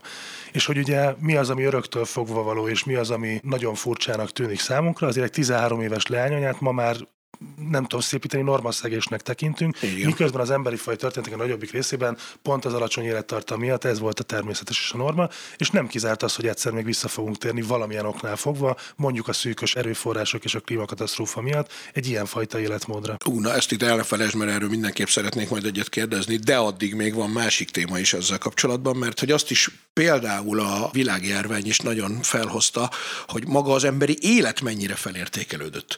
Tehát az, hogy amennyire ugye az olvasmány élményeinkből tudjuk, hogy száz ötven évvel, de lehet, hogy még száz évvel ezelőtt is, az, hogy te feláldozod az életedet a hazádért, azért teljesen természetes, normális dolog volt. Manapság azért azt gondolnám, hogy a leglánglelkűbb hazaszeretők is körülnéznek, nincs valami más lehetőség, hogy de mondhatunk másik példát, hogy annak idején, amikor ugye mindenki mindenhol tíz gyerek született, viszont kilenc meg is halt, akkor azért az egy egész más dolog volt, mint most, amikor egy gyerek halálnál szörnyűbbe tényleg nem tudsz elképzelni, tehát annál nagyobb tragédia valószínűleg nincs. ötven, hatvan, nyolcvan, száz éve, talán ötven már nem, de száz éve meg az egy ilyen teljesen természetes dolog volt. Hogy hát majd... Itt több irányú folyamat játszik. Ezért valóban, a királyok hogy értek ahhoz, itt akartam mondani a királynők sorsát, akik, tehát volt, hogy ő tizennyolc szülésen esett át, de abból csak három maradt mm-hmm. meg. Az más kérdés, hogy ugye az ő szüléseit több százan kellett végignézzék, hogy hitelesítsék, hogy valóban belül kicsit, szóval, hogy kicsit más életminőség. De az, hogy... hogy ezek az alapvető, úgymond kemény változók, hogy ennyi az életkor, és hogy hat a kultúránkra, és amiről csomó mindenről azt hiszik, hogy ez kulturális innováció, például a szabadság, az, hogy az életemmel több mindent tudok kezdeni, ki akarom teljesíteni önmagam. Nyilván egy olyan világban nem volt lehetséges, ahol be vagy lőve negyven évre, mozgásteret szinte nulla, a mobilitásod szinte nulla. És akkor hirtelen nyolcvan év van, és akkor most valóban az, hogy valaki mellett az életem végig kitartok, az kicsit más kezd jelenteni. Akkor az, hogy egy szakmámban kicsit más kezd jelenteni. Az, hogy én itt élek, ez az én hazám, ez más jelenthet, mert, mert lehet, hogy a bolygó az én hazám, vagy bármi. Az élet felértékelődése ezért is van, mert úgymond megszerettük az életünket, itt azért sok van, mert egy vallásos ember a középkorban más gondolt földi síralomböldről, de az, hogy nem szerették az emberek az életüket, az nem igaz. De... Én nem ezt gondolom, uh-huh. hogy nem szerették, hanem a halált elfogadták sokkal jobban, nem? Közelebb volt, abszolút. Sokkal mélyebben megérték például a boldogságot, és meg a fájdalmat, az örömet. A mi szemünkben ilyen dipoláris depresszióban küzdöttek, de elkezdtünk nagyon racionalizálódni, hogy kb. négyszáz éve. Egyébként a mechanikus órának kőkemény szerepe van ebben. Tessék, és, ez mind miattad van. De, kedves nem Gábor. Tudom, miért, miért, miért lett Gábor a felelős a gépek bűneért, de na, az nekem, nekem így csak... oké. Okay. Vállalom, ezt abszolút vállalom. Gépmániás vagyok. Szóval, de bejön az, hogy egyre jobb az élet, egyre hosszabb az élet. Amúgy is racionalizálódunk, felteszünk kérdéseket.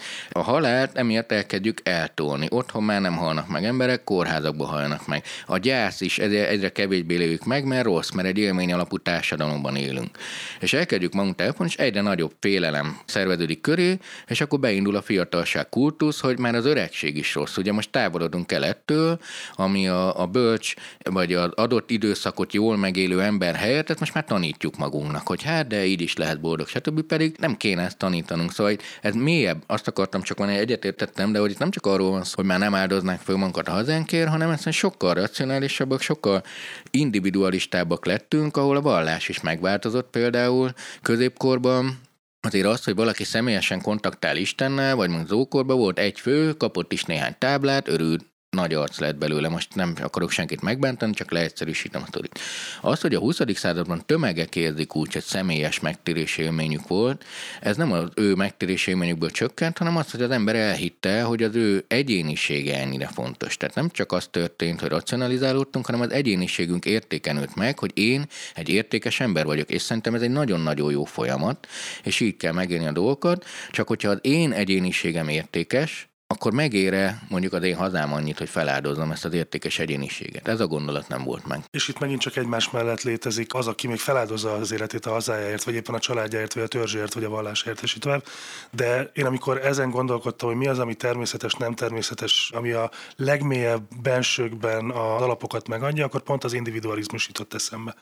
Ami szintén nem egy öröktől fogva való dolog, sőt, sok szempontból, például, hogyha evolúció szempontból nézünk, kifejezetten egy természet és életellenes dolog. Miközben számomra, mint ezerkilencszáznyolcvannégyben született ember számára, ez az egyik legfontosabb érték a világon. És pont ezen gondolkodtam el, hogy mi igazából, akárhogy is nézzük, hogy a történelmi perspektívából nézzük, hadd mondjak valami lelkesítőt, ami lehet a címe az egész beszélgetésnek, az egész emberi faj történetében valószínűleg mi vagyunk a legszerencsésebb két-három generáció.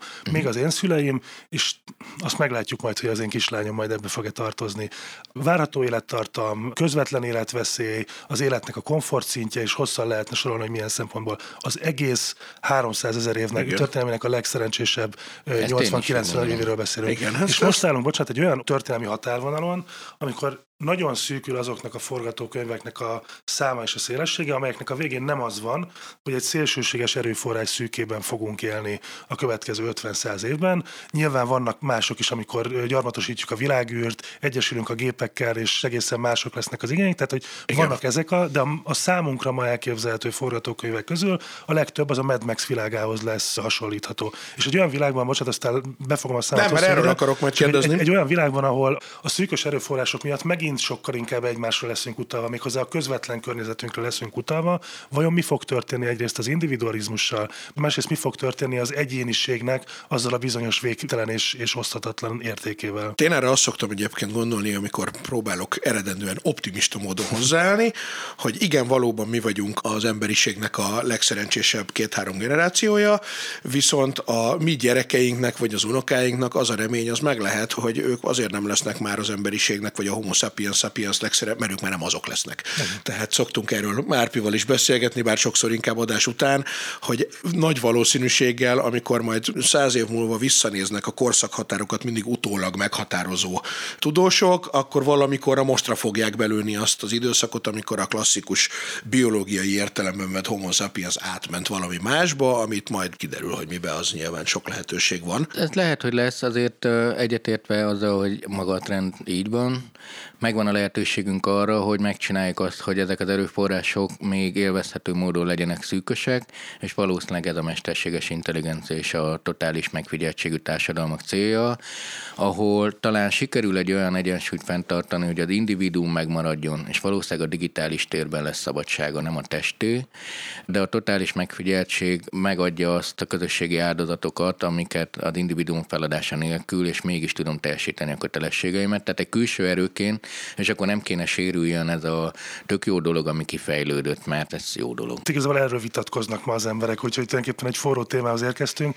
Tehát a megfigyelési társadalom azért az már nem az individuális szabadságok társadalma. Tehát ott nagyon súlyos szabadságokról mondunk le, egyébként közösségi érdekből, amire mintha kicsit te is erre kanyarodtál. Igen, na de várjál csak, mert itt kettő dologról szerettem volna még beszélni, akkor egy kicsit odébb tesszük a másikat, és most jön ez, mert hogy pontosan ez a megfigyelés kérdése. Ugye e-maileztünk is arról, hogy miről fogunk ma beszélni előre, és ott én ezt a példát be is dobtam, hogy a közigazgatás vagy a társadalmi kontroll az ugye valószínűleg még száz-százötven évvel ezelőtt is csak foltokban létezett, hiszen akkor mondjuk elmenni Budapestről Tatabányára az egy életveszélyes vállalkozás lehetett, hiszen a kettő között volt egy csomó olyan terület, ahol hogyha az aktuális úton álló téged leszúrt, behúzott egy bokorba, akkor soha senki nem tudta meg, hogy veled mi történik. Tehát azért régebb volt, mint száz ötven év. Akkor kétszáz vagy, de hát volt. De hát nem tudom, egyébként egyébként kétszáz évvel ezelőtt elért mondjuk a rendőr, akkori rendőrcsendőrségnek a szemelkeze odáig, hogy mi történt mondjuk két település között. Hát ez a... országtól is függ, tehát vannak olyan országokkal, ez meg a huszadik században is úgy ment, hogy senki nem vett észre. Per ma is van ma nyilván. Is van olyan, igen. Például, hogyha már Szaúd-Arábiát említettük, ahol a bevándorlók gyakorlatilag nem létező státusban dolgoznak és élnek. Ott is a szaudi regényirodalomnak ez egy állandó témája, hogy ahogy nálunk, vagy az európai regényben a hajléktalanok, ott a bevándorló vendégmunkások, azok, akikkel bármit meg lehet tenni, igen. Mert a rendőrség is csak húzást trigulált is. Tehát, hogy ez ma is még tulajdonképpen igen, velünk van. És hát, hogy ugye az er pé kedvenc, nem is tudom, vagy sok kedvenc elméletének egyikével átadja majd neki ebből a szót, ugye feltehetően itt is az történt, hogy az ember az önként és nagyon nagy örömmel hajtotta bele magát abba a megfigyelési rendszerbe, hogy nekem az tulajdonképpen jó, hogy el tudok menni Budapestről Tatabányára, de akár még Nyíregyházára is úgy, hogy valójában nem történhet bajom, hiszen az állam totális rendpárti kontrollja az egész országban, sőt az egész nyugati civilizált világban érvényes rám, és bárhol vagyok, nem kell attól félnem, hogy következmények nélkül kirabolhatnak, vagy megölhetnek. Ezért magunktól választottuk azt, hogy figyeljenek csak meg. Igen, tehát a totális megfigyeltség azért nem új dolog az emberi történelem. Most azt mondom, hogy család szinten azért egy középkori vagy koraújkori magyar faluban az, hogy mikor két zárt tér van, és három generáció egymás mellett, azért mindent tudtál a másikról, hogy mikor vécézik, mikor szeretkezik, mikor szomorú, mikor örül. Ugyanez volt az utcán is, mert kimentél, és mindenki tudta, hogy te most merre mész. A digitális kultúra totális megfigyeltséget, ezt azért hoztam elő pont, hogy lehet ez a válasz, hogy valóban a szűkös erőforrások arrafelé tolnak minket, hogy tanulj meg lemondani. Én azt látom, hogy az emberek a győztes helyzeteket szeretik, tehát hogy legalább win-win legyen, és ha a jó metódus nem az, hogy mondj le, mondj le, mondj le, hogy megmentsünk magunkat, mert nem a Földet akarjuk megmenteni, ugye, az nem tetszik az embereknek. Ha azt mondom, hogy valahogy cég úgy lehet sikeres, gazdag lehetsz attól, hogy megmented a Földet, az tetszik, nekik se elkezdik csinálni. Ugyanígy az embereknél is, ha azt mondom, hogy figyelj, egy út van, add fel az individuumodat. Nincs más út. Tehát ugyanolyan lakások, ugyanolyan autók, ugyanolyan fogyasztás, mindenki ugyanannyira tiszta, mert ugyanannyi vízzel zuhanyzik mindenki. Ez a szuperkonform, amit eddig csak diktatúrákban éltünk meg, de hogy ez az ökodiktatúrának hívhatjuk. De én meg azt mondom, hogy egyrészt a digitális kultúra adhat egy nagy szabadságfokot, ahol lehet, hogy az én testem kötött lesz olyan értelemben, hogy amennyit én költök rá, mert miért vegyek új ruhákat, mert azzal csak tönkreteszem a Földet, gagyi ruháim vannak, viszont az digitális térben meg csillogok, ismerkedek, bármilyen ruha van rajtam, stb. Tehát nem törik meg a kreativitást, meg az individuum, mert létrejött egy olyan tér, ahol ezt az erőforrások kockáztatása nélkül, bár azért ez sem azért ilyen egyszerű, mert most csak a kriptovalutákra gondolok, most is egy dániányi országnak az energia mennyiségét azért hozzák, pedig most még be se indultak. De... mint ezt egyébként az előző adásokban is meghallgathatátok, a digitális ruhavásárlásról ott tudtok többet hallani. Jó, hogy visszautaltál rá, Gábor. Ja, most, tehát egyrészt a középkori falunak a megfigyelését, azt pont a totális megfigyeléssel nem keverném, mert itt ugye az a kérdés, hogy ezeket az adatokat összegyűjtik egy központi helyen, vagy több központi helyen, hogyha cégek hatalmáról beszélünk, és ezt aztán visszafordítják ellened, vagy itt egy közösségi normakényszerítő kontrollról van szó, ahol egyébként a négy fal között azt csinálsz, amit akarsz, senki nem fog vele törődni, mindegy, ez egy külön kérdés. De itt szerintem nagyon izgalmas dolog, amit elmondtál, ezzel mind egyetértek, és itt az a kérdés, hogy mi, a, akik mégiscsak a saját tudatunkba vagyunk bezárva, és a saját szocializációnk fogjai vagyunk, mi vajon valóban szabadságnak tekintjük-e azt, ami a virtuális térben történik. Tehát az önmegvalósítás végtelen lehetőségei úgy, hogy közben a testünk egy székbe van kényszerítve, vagy nem kényszerítve, hanem önkéntesen ott van, az vajon egy szabadság, vagy pedig egy a szabadságnak a, a, az illúziója, vagy virtualitása, amit másoknak az... Tehát ez már ilyen filozófiai terepekre vezethet minket. Én csak azt akarom mondani, hogy miközben tényleg a társadalmak fejlődése az erről szól, hogy egy központi hatalomnak egyre több eszközt adunk a kezébe önmagunk felett, ennek van egy másik oldala is, hogy egyre több kontrollt követelünk magunknak e fölött a hatalom felett, legalábbis a boldogabb országokban.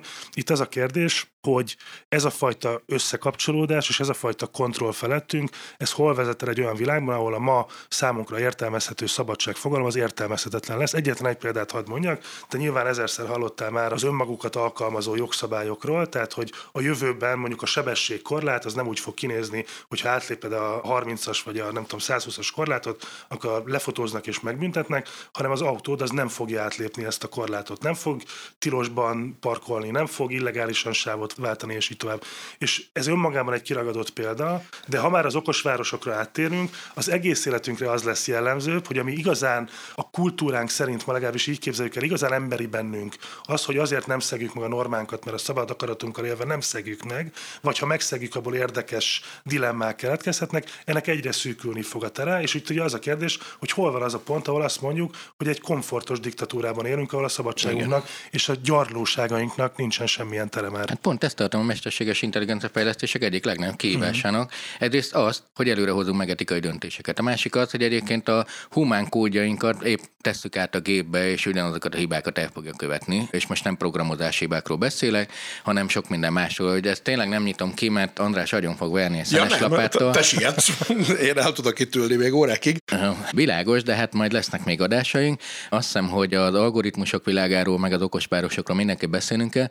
Itt visszatérve az aha élményekre, és azt, hogy hogy éljük meg. Azt aláírhatjuk, hogy majd válaszolok, hogy hogy látom, hogy mi lesz, de mondjuk, ha egy ilyen palanszter világban élünk majd, ahol mégiscsak a kreativitást ott élem át, és ez a mostani évtizedek arról szólnak, hogy ezt ne fájdalomként éljem meg, hanem örömteli változásként, tehát egyre több értéket áttolok a digitális térbe, és azt mondom, hogy ez nekem öröm, tehát nem szabadságkorlátozásnak élem át, hogy én végül is már nem jutok el sehova, de a virtuális sisakommal ott vagyok Párizsban, és ugyanúgy randizok a párommal, akkor erre valaki majd azt fogja mondani, de hát azért volt idő, amikor elmentünk oda.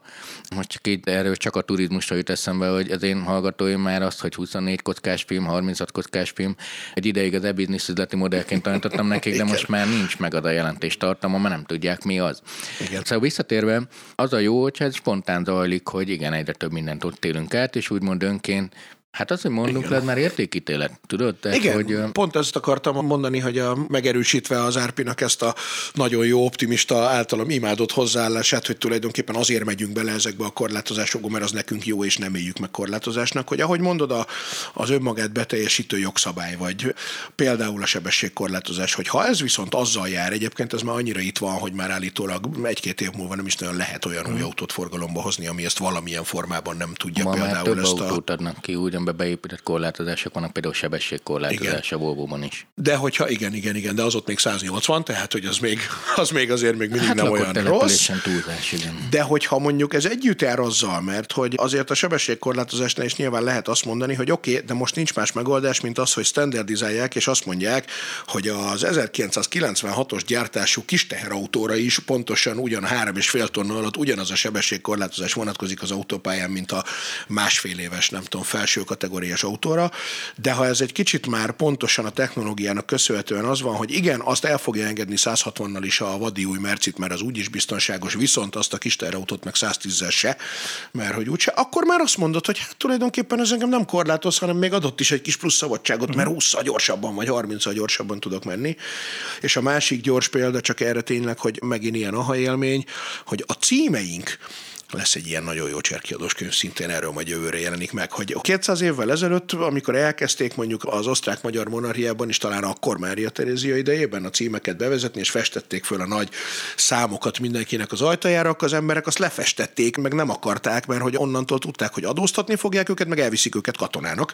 Egészen odáig meg nem lehetett tudni, hogy ki hol lakik. A vezetéknév az ugyanerről szól egyébként kicsit. Igen. Csak mondom. Amiről most beszélsz, szerintem az, amit korábban már említettünk, hogy mindig nyerünk valamit és veszítünk valamit. Itt szerintem az izgalmas az mindig, ahogy hol van a határ. És lehet, hogy ez egy időhöz kötött kérdés, mert engem foglalkoztat, más nem fog, de hadd mondjak nem ma, fog, egy, egy, egy példát, ami egyesíti magában az összes példánkat, amit eddig összeszedtünk. E-könyv olvasón olvasom, új fordításban a Bűn és bűnhődés című regényt, ami ugye már halálra ítéltetett műfaj, és képzeljük el azt, hogy a Raskolnyikov, ezt a bizonyos idős asszonyt, ezt mondjuk ötven év múlva akarja meggyilkolni a bűnös eszméjének a hatása alatt. Ugye az algoritmus azonnal látni fogja azt, hogy szokatlan, szokatlan mimikát és testmozgást tudnál megfigyelni, izzad, lázas, feltűnően gyakran járogat a helyszín körül. Nem az történik, hogy megöli az öreg asszonyt és rögtön letartóztatják, és akkor nem megyünk végig az egész lelki káváriáján, el sem fog jutni a helyszínre, hogy megölje azt az öreg asszonyt, mert még azelőtt letartóztatnák, hogy elindulna otthonról. És ezzel megmentettük egyébként az öreg asszonyt és az ő hugát, Elizavetát, egyikük se halt meg, és közben ott vagyunk egy olyan világban, ahol a bűn és bűnödés, az biztosan, hogy nem fog megíródni sohasem, hiszen egy olyan világban élünk, ahol ez a gyilkosság és az azzal járó morális dilemmák és az átkozott eszmék végig gondolása az meg sem tud történni, és akkor most az ember a maga szájíze szerint tegye mérlegre azt, hogy hogy mit nyertünk és mit veszítettünk. Hát ezért szeretek most jogi kutatócsoportba dolgozni, mert ilyeneken filózunk, egy kis különvélemény hatások, hogy úgy mondjam most így a, a sci-fi alapján, és csak hogy mégse úgy tűnjön, hogy pillangóként szállunk témáról témára, hogy volt ez a vízidíjas rész, bármi, és az jön elő, hogyha azt mondod az embereknek, hogy miért jó ez neki, akkor nyilván nem most azt könnyen elfogadja, hanem akkor már nem korlátozásnak éli meg, hanem lehetőségnek. Ha kapok ezért háromszázötven valamit, oké, okay. Hogyha az autó pályán én mégis megtehetek dolgokat, oké. Okay. Mi van akkor, ha azt mondom, hogy magát a testemet, mondjuk az önvezető autókat tényleg nem tartom sokra vagy közelinek, de mondjuk már önvezető autók vannak, hogy ezért átmozgatja valaki, de én közben egy szimulátoron úgy szágudok, ahogy akarok. Sőt, olyan az élmény, hogy ugyanaz, mint tehát, hogy vezetni szeretek, a testem... És közben maga... lövöldözheted le az autókat magad előtt virtuálisan, és egyszerre játszol egy ilyen, nem tudom, akár lövöldözés vezetős játékot. Akár szabadságnevelése vagy sem. És hogyha a totális megfigyelési világában már kioltom, akkor ugye ez a, a Raskolnikovnak is végül is jó hír, mert hogy elég szomi lett ugye az egésztől, de hogyha megakadályozzák a gyilkosságban. Bár hogyha most elkezdenénk elemezni a regényt, hogy tulajdonképpen magasabb rendűen emelkedik ki erkölcsileg ebből az egész történetből a szenvedés által, de bocsánat, nem akartam elakasztani a gondolatmenetet. Igen, igen. Bocsánat, itt a kérdés az, na, szerintem, hogy a, ja, bocsánat, mondd végig, aztán elmondom, hogy én, én mire jutottam a beszélgetésünk lényegét illetően. És azt, hogy gyakorlatilag pont az individuum feladásához jutunk el azért, hogy a társadalom biztonságosan élhessen, mivel azt akarjuk, hogy minél hosszabban, minél egészségesebben, minél biztonságosabban éljük. Ez lesz a követendő norma, hogy akadályozd meg a gyilkosságot mielőtt, és itt például feladjuk szerintem a szabadságot, ha kapok cserébe egy olyat, hogy nem a gyilkolás vágyamat, de valami más szabadságvágyaimat kiélem máshogy. Uh-huh. Ahogy eddig is történt, tehát az adófizetéssel, a biztonságjöv elfogadásával, a közlekedési lámpák elfogadásával feladunk valamennyit a szabadságunkból, azért, hogy biztonságosabban éljünk. A végső kérdés szerintem, és tulajdonképpen e körül forgott a beszélgetésünk jelentős része szerintem, hogy létrehozható-e, és ha létrehozható, akkor az ember ma ismert alkatának megfelelő-e egy olyan élet és társadalmi létezés, amiben csak biztonság van, és nincsen kockázat, és nincsen esetlegesség. Nem hinném, nem hinném. És de... mi ezt mondjuk, mert erre szocializáltunk, mert a bűn és bűnödést egy nagy műnek tartjuk például, Igen. De nekem nincsen erre egyértelmű válaszom. Számomra ellenszenves az egész falanszter gondolat, és igen. Lehet az, hogy Árpádnak lesz igaza, és annak idején ez lesz majd a norma, és úgy fognak visszaemlékezni az individuális szabadságban foggal-körömmel kapaszkodó barbárokra, mint az ősemberekre. De én azt gondolom, hogy egyébként ugyanazok a morális dilemmák az adott körülmények között azért mindig meg fognak tudni maradni.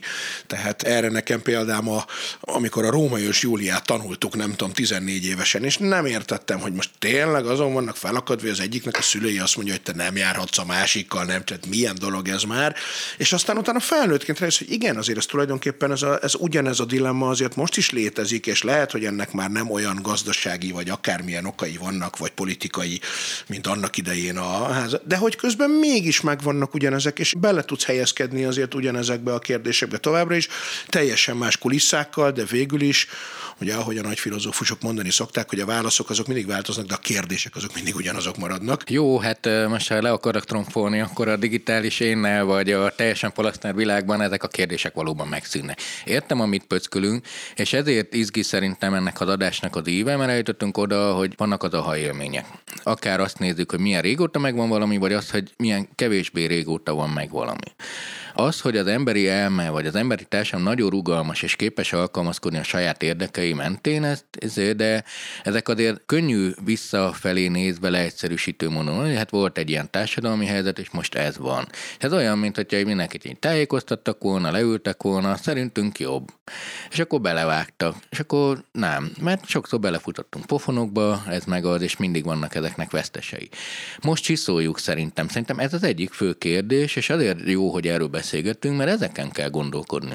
Én imádok a technológiára beszélni, és kifejezetten szeretem a technológiát, de hogy a mesterséges intelligenciánál nem az csak az egyik kérdés, hanem pont ez, hogy mit tartunk mi emberinek magunkban. A kockázat szerintem az emberiség részünk, mert a kockázat az is, hogy odalépek egy lányhoz, és mondom, hogy gyere velem táncolni, és azt mondja, hogy igen vagy sem. A digitális kultúra szeret kivenni a kockázatot. Hogyha már előtt a társkeresőben én már bejelöltem, hogy eljön velem táncolni, akkor még ha idegen, akkor is. Tehát, de szerintem kell, hogy legyen kockázat. Az, hogy ez a biztonságos kockázat lesz-e, hogy a digitális térben lövöldözök, vagy leesek. És megnövelhetem a kockázat élményét azzal, hogy mondjuk fáj. Ez nagyon nehéz, és például látjuk, hogy ezt most tanulja az emberiség. Ez ilyen apróságokban jelenik meg, például még mindig a digitális térben nem érezzük olyan kockázatosnak egyes lépéseinket, mint a fizikai térben. Könnyebben kezdenek el flörtölni az emberek a digitális térben, könnyebben szólnak be a másiknak, vagy kiposztanak olyat, amit nem adnának az utcán az emberek kezébe. Tehát a kockázat nem érzik akkor a kockázatnak a digitális teret, mert végül is ez csak egy, hát könnyebben küldök szívecskét, stb. stb., és akkor elszabadul egy beszélgetés, ami végül is mondhatom azt, hogy megnőtt a szabadságpokom.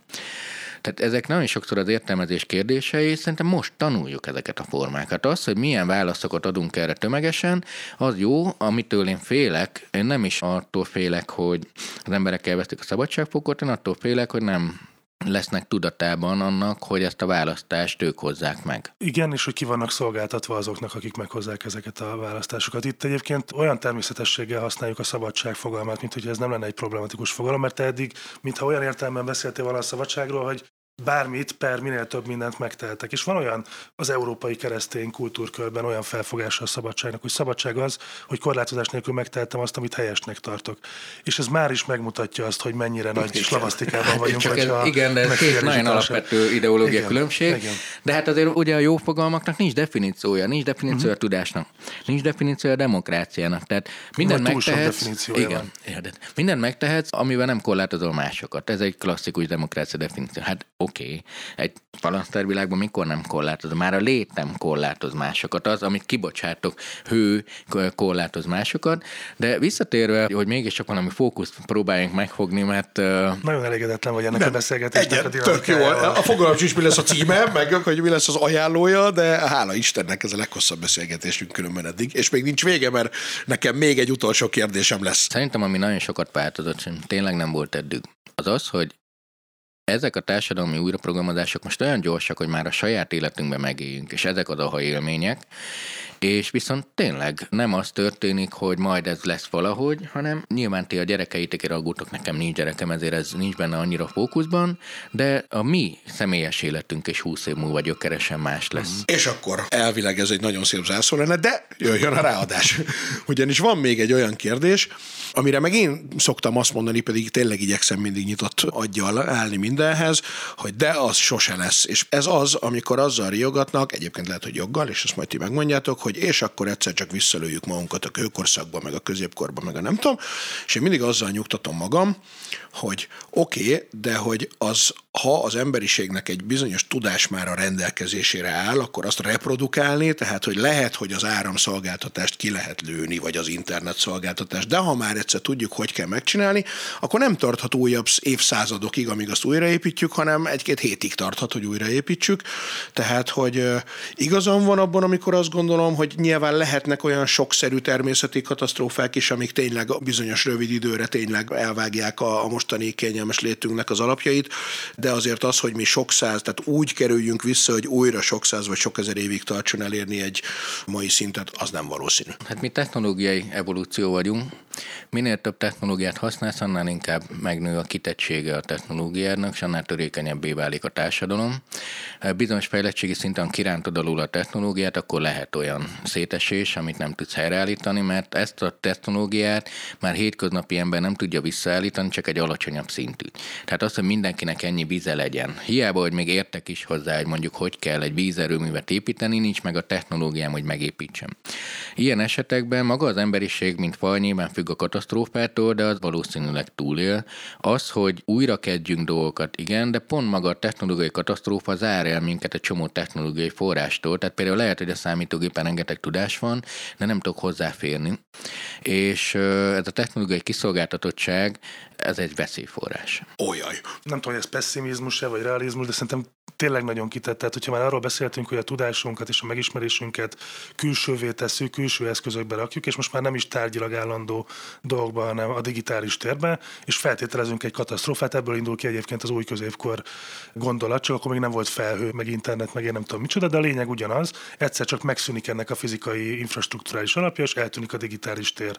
És kevesebb ember van a potenciális túlélők között, aki tud mondjuk vízvezetéket építeni, aki ért az elektromechanikához, aki ért a számítástechnikához, stb. Szerintem egy pillanat alatt el tud tűnni egy civilizáció tudása. Itt a kérdés az, hogy hogy ez biztos, hogy baj? Tehát, hogy mire emlékszünk az indusvölgyi civilizációnak a népművészetéből, vagy a, az eposzaiból még talán valamennyire, de biztos, hogy ez csak egy töredéke. Még az athéni demokráciának, a kulturális referenciájának is csak egy töredékével rendelkezünk, már az ismert drámaíróknak is csak sokszor csak töredékeit ismerjük, és azért valamit kezdtünk, és valami lett a lepusztított talajon a, a réginek a helyén. Tehát nem biztos, hogy ez feltétlenül tragédia, főleg, hogyha egy faj teljes történelmének a szempontjából nézzük, pláne, hogyha az univerzum teljes történetének a szempontjából nézzük, nekünk ez egy pótolhatatlan veszteség, hogyha egyszer csak minden tudásunk, ami már csak digitális térben létezik, az eltűnik egyik napról a másikra. Hát akkor nézzük evolúciós szempontból a dolgot, mert valahogy mindenképp optimistának kell maradnunk. Nagyon szépen köszönöm ezt a beszélgetést, amit csak azért hagyunk itt most, mert az Árpinak el kell mennie, azt mondta. Tehát én nem venném a lelkemre, hogyha elkésne. De hát folytatjuk, mert hogy okosvárosozunk is, meg egy csomó minden mást is fogunk még csinálni ebben a felállásban is. Nagyon szépen köszönöm Filipov Gábornak és Rab Árpádnak. Jövő héten folytatjuk. Sziasztok! Sziasztok! Sziasztok. Ez volt a Jövő Zenéje.